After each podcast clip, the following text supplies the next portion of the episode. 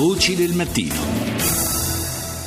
Da Berlino a Londra per eh, parlare ancora una volta di Brexit. Oggi è la giornata in cui si dovrebbe concludere con eh, la votazione eh, alla Camera dei Comuni l'iter della legge che dà il via al processo di uscita del Regno Unito dall'Unione Europea, dà il via libera al governo di Theresa May per avviare i negoziati. Ne parliamo con Vincenzo Scarpetta, analista politico di Open Europe buongiorno. Buongiorno. Dunque un voto che anche se ci sono nei giorni scorsi sono stati manifestati alcuni eh, mal di pancia diciamo da parte di alcuni esponenti anche eh, del, del, Partito Conservatore, eh, però non dovrebbe riservare sostanzialmente sorprese.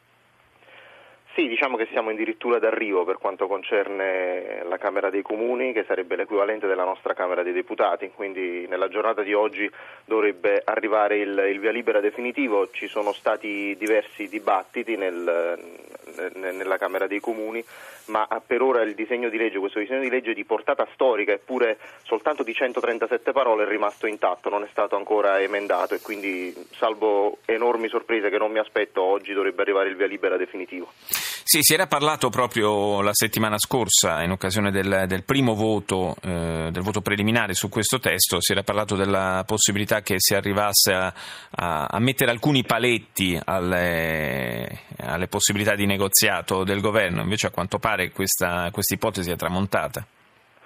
Questo dipende anche dalle, da, dai meccanismi parlamentari, senza entrare in tecnicismi eccessivi. Questo disegno di legge, così come è stato scritto dal governo britannico, in pratica non attiva l'articolo 50 in sé per sé, semplicemente autorizza il governo britannico ad attivarlo, quindi ad attivare questa procedura sì. formale di uscita dall'Unione Europea. Questo può sembrare un dettaglio tecnico, ma in realtà è estremamente importante perché da questo dipende poi la capacità del Parlamento di proporre emendamenti. Gli emendamenti che vengono proposti non possono uscire da un recinto che è quello del, dell'ambito coperto dalla legge. Quindi, visto che questo disegno di legge semplicemente attribuisce al governo il potere di fare qualcosa, questo ha ristretto il raggio d'azione mm. dell'opposizione per, la, per, per quanto concerne la presentazione di emendamenti.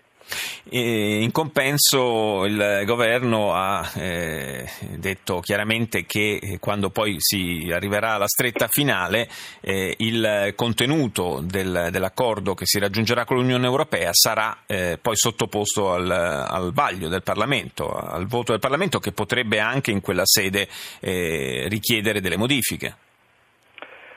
Esatto, questa è stata presentata come una, una, grande vittoria del Partito Laburista, in realtà eh, io ho dei dubbi al riguardo, innanzitutto qualsiasi accordo eh, negoziato tra il Regno Unito e l'Unione Europea dovrà comunque essere ratificato in qualche momento dal, dal, Parlamento britannico prima che possa entrare in vigore. Poi eh, diciamo che eh, la, a quel punto, nel momento in cui la bozza di accordo verrà presentata alla Camera dei Comuni e anche alla Camera dei Lord, perché sì. questo è stato l'impegno preso dal Governo, la scelta sarà sostanzialmente tra approvare quella bozza di accordo oppure uscire dall'Unione Europea senza alcun accordo, perché eh, è, quest- è, ciò che dice l'articolo 50, cioè si negozia un accordo, ma se non si raggiunge un accordo dopo due anni dall'attivazione dell'articolo 50, il paese che vuole uscire dall'Unione Europea esce comunque ed esce senza accordo. Eh, e questo naturalmente creerebbe qualche problema perché a quel punto sarebbe tutto affidato solamente ai trattati internazionali che eh, gestiscono, danno le regole insomma, per i rapporti commerciali tra gli stati, tra tutti gli stati, indipendentemente dai loro rapporti pregressi. Grazie a Vincenzo Scarpetta, analista politico di Open Europe.